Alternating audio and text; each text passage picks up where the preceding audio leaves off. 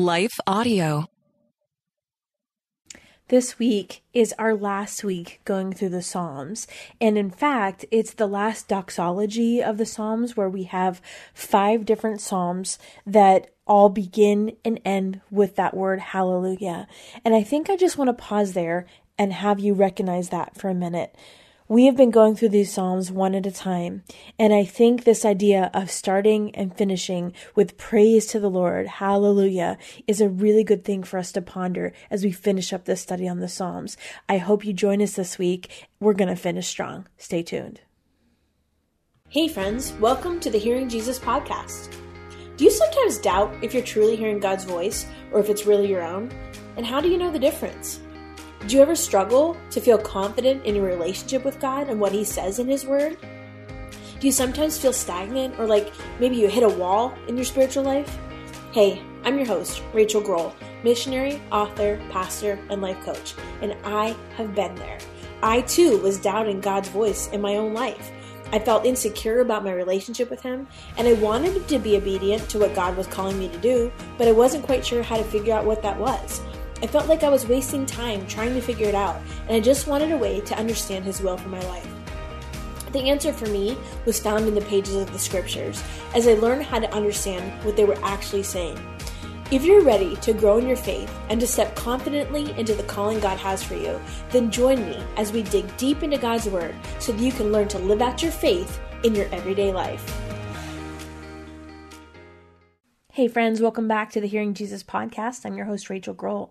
Today, we are going through our devotional reading of Psalm 146. And like I said at the beginning of today's episode, this is our final week in the Psalms. We've gotten to this place where we have diligently gone through one Psalm at a time, and we're finally at that tail end. And one of the things I love about this last five Psalms is they all start and end with hallelujah. I think that is such a fitting ending to our study of the Psalms because it reminds us to have this posture of praise, not just as we read the Psalms, but as we go through and we pray to the Lord. If you are wondering what's going to happen next, I just want to tell you real quickly before we get started that we're going to go into the She Hears Bible study for the first six weeks of the summer. And the reason why I'm doing that is because when I first started dropping that content, there was a lot less listeners, like tens of thousands of less, less listeners at the time. And it is such a foundational aspect of the She Hears ministry, the Hearing Jesus podcast, that I really want to make sure you listen to that content. And so if you don't want to listen to that, that's fine. That's absolutely fine. You can go back and listen to maybe some of the Psalms episodes that you missed, or our spiritual discipline series is really popular. But I would encourage you to stay the course. I would encourage you to even just as a refresher, listen to those episodes because it's a reminder of how Jesus talks to us, how he encourages us, how he forgives us, how he empowers us, how he loves us. And so as we go through that, I just pray that those episodes are a blessing to you. They actually accompany the She Hears Bible study, which you can pick up a copy of that at shehears.org. And you can either get it as a standalone Bible study or you can get the package that comes with the color method, highlighter colors, and the Gospel of John journal. Those are just additional resources to make it a little bit easier on you as you study. So, again, just an additional way to hear the Lord's voice this summer. So today we are in Psalm 146 and I'm reading from the New International Version starting at verse 1. It says, Praise the Lord. Praise the Lord, my soul. I will praise the Lord all my life. I will sing praise to my God as long as I live. Do not put your trust in princes, in human beings who cannot save. When their spirit departs, they return to the ground. On that very day, their plans come to nothing. Blessed are those whose help is in the God of Jacob, whose hope is in the Lord their God. He is the maker of heaven and earth, the sea and everything in them. He remains faithful forever. He upholds the cause of the oppressed and gives food to the hungry. The Lord sets prisoners free. The Lord gives sight to the blind. The Lord lifts up those who are bowed down. The Lord loves the righteous. The Lord watches over the foreigner and sustains the fatherless and the widow, but he frustrates the ways of the wicked. The Lord reigns forever. Your God, O Zion, for all generations. Praise the Lord. I love that this final doxology that we see, this last session of Psalm 146 through Psalm 150, these last handful of Psalms, they begin with the call to praise the Lord and they end with the call to praise the Lord. What you might not realize is in the original language, it would have been that word, hallelujah. And what we see specifically in this psalm is that God is protecting his righteous people his vulnerable people and then he's thwarting the lives of the wicked. And so what this psalm does is it essentially serves as a hymn and it proclaims God as king. It has a rhythmic feel to it, a liturgical feel to it. It was most likely used in community worship in Zion. And and it's also really inspired a lot of praise and worship hymns that you may have sung, not just hymns, but maybe choruses, things that you've sung, sung in your church as well. So, starting out, of course, the psalmist is calling upon himself. When he says, My soul, he's calling on himself to worship God. And so, even though he is a worship leader and he's leading the community into worship, it starts from this place of self in regard to his relationship with God. And I think that's a powerful reminder for us because after being in ministry for a really long time, I think there is a temptation to pour yourself into your work so much so that that you kind of forget about your own relationship with God.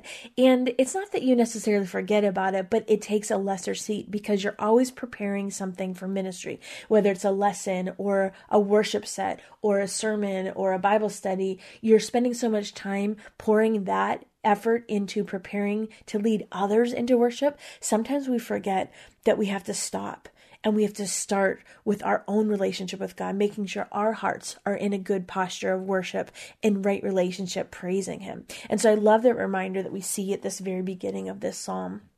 And then, of course, these final five psalms remind us that in different ways that praising the Lord should be the beginning and the end. I think even of our days, not just our worship, but our days. I think that's a powerful example.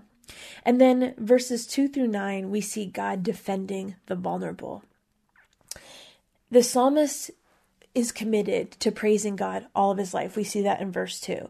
And as human leaders, we put our confidence in God more than ourselves.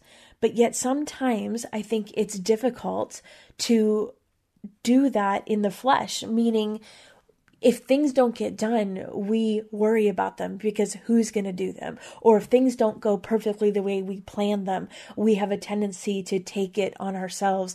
And yet, I, I think that maybe what God is calling us to do is to relax our own agenda for a little bit so that we can defer to His agenda. And I think that's a really good mind, reminder that we see in the beginning part of this psalm we have to recognize that we are human. We are mortal. It talks about in verse 3 we're mortal and we're going to die. And not just are we going to die, our plans are going to die with us. On, in contrast to that, God, who is the creator of everything, he is the foundation of our hope. His plans are the ones that are going to last. And I think about that in terms of not just ministry, but in our day to day lives. So we have all things, all these things planned out that we want to get done or we want to get accomplished. And yet, do we recognize that none of our plans even matter if we're not taking into consideration God's plan? And so, again, it's just something to keep in mind as we're going through this psalm. As the creator, God, He deserves this this underlying foundation of everything that we do and the hope that we have.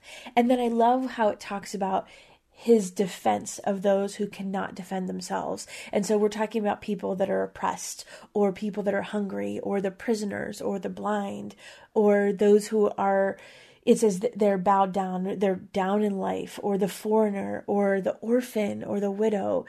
God has a heart for those that are in vulnerable situations. And by default, that means we need to have a heart for those people as well. I'm actually getting ready to go spend a weekend at one of my favorite ministries in New York City, and they have such a calling and ministry those that are in vulnerable situations in the city. And one of the things I love about visiting this ministry is it gives me a fresh glimpse of God's heart. I get to stand next to those that are desperate for Him and communicate the gospel in a way that changes things for them, that brings them real hope. And not that we don't have that in our day to day lives, but there's something special about stepping into this place of ministering to those that are vulnerable because we know God cares about that so, so much. And then, of course, it talks about how God has a heart for the righteous, meaning those that are following him. In our context, it would be believers. And then there's this undermining of the wicked, meaning God is thwarting the plans of the wicked. And I think that's important to remember too, because sometimes we don't always see that in the flesh. We don't always see what God is doing behind the scenes. And sometimes it can even feel the opposite. It can feel like, man, I just can't catch a break. And here's this guy over here who's doing evil or, you know, playing things the wrong way. And he's constantly catching the breaks. That might look like that in the physical, but we have to remember that God sees in the spiritual. And there's a whole different thing behind the scenes that God's doing. We're going to take a quick break right here. And when we come back, we're going to finish up this psalm. I really want you to understand that God has a heart not just for you, but He has a heart for those that are vulnerable. Ponder that as we go to a break. We'll, we'll be back in a minute. As we move into this final section, I want to bring your attention to this phrase, the Lord reigns. The psalm is ending with this proclamation of how God is king universally and eternally. He's king over all and forever. And so, what the psalmist is doing is he's calling on this community of God's people, Zion, to join in this praise of who God is, not just right now, but forevermore. And he's king over all of our circumstances. I think sometimes we forget that. Even in the midst of the brokenness and the sorrow and the pain of this life, God is on the throne. Overall, this psalm is really the psalmist leading the community to praise this God who is the king, who is blessing vulnerable people in their community. He's the creator and he's the only one that is able to help.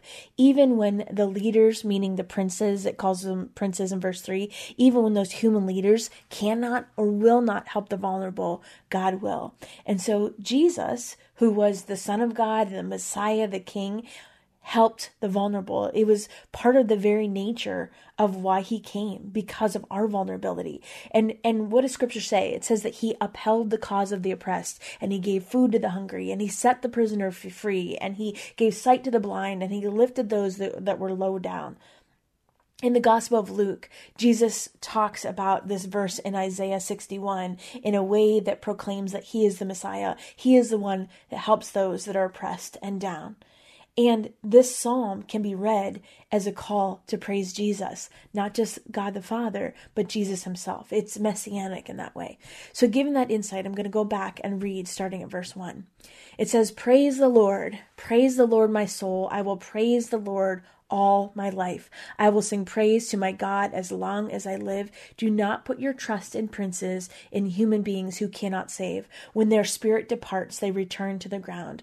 On that very day, their plans come to nothing. Blessed are those whose help is in the God of Jacob, whose hope is in the Lord their God. He is the maker of heaven and earth, the sea, and everything in them. He remains faithful forever. He upholds the cause of the oppressed and gives food to the hungry.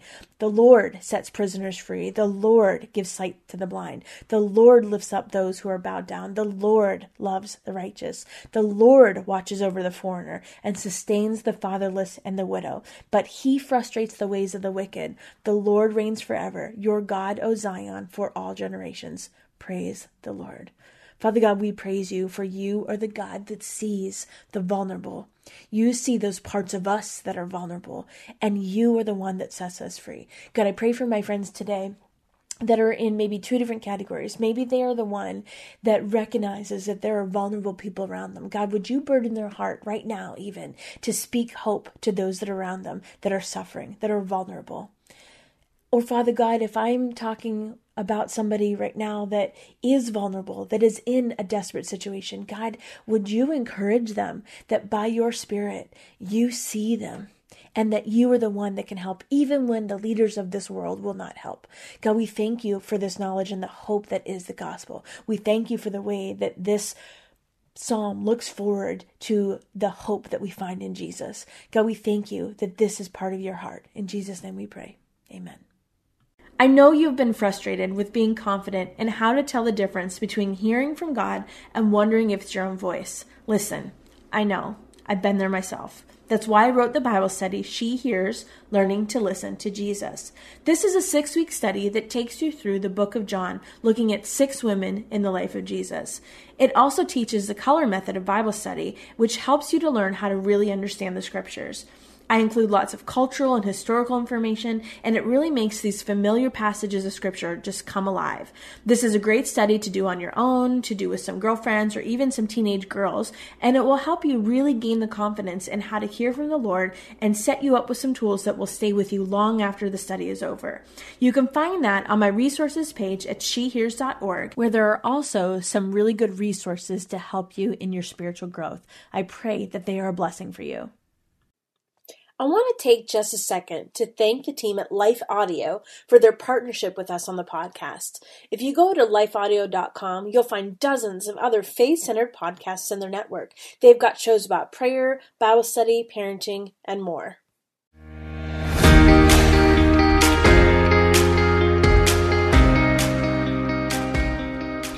Hey, friends, if this podcast helped encourage, empower, or equip you for God's call in your life, I would love it if you would head over to Apple Podcasts and leave me a review. That's the number one way you can support my show.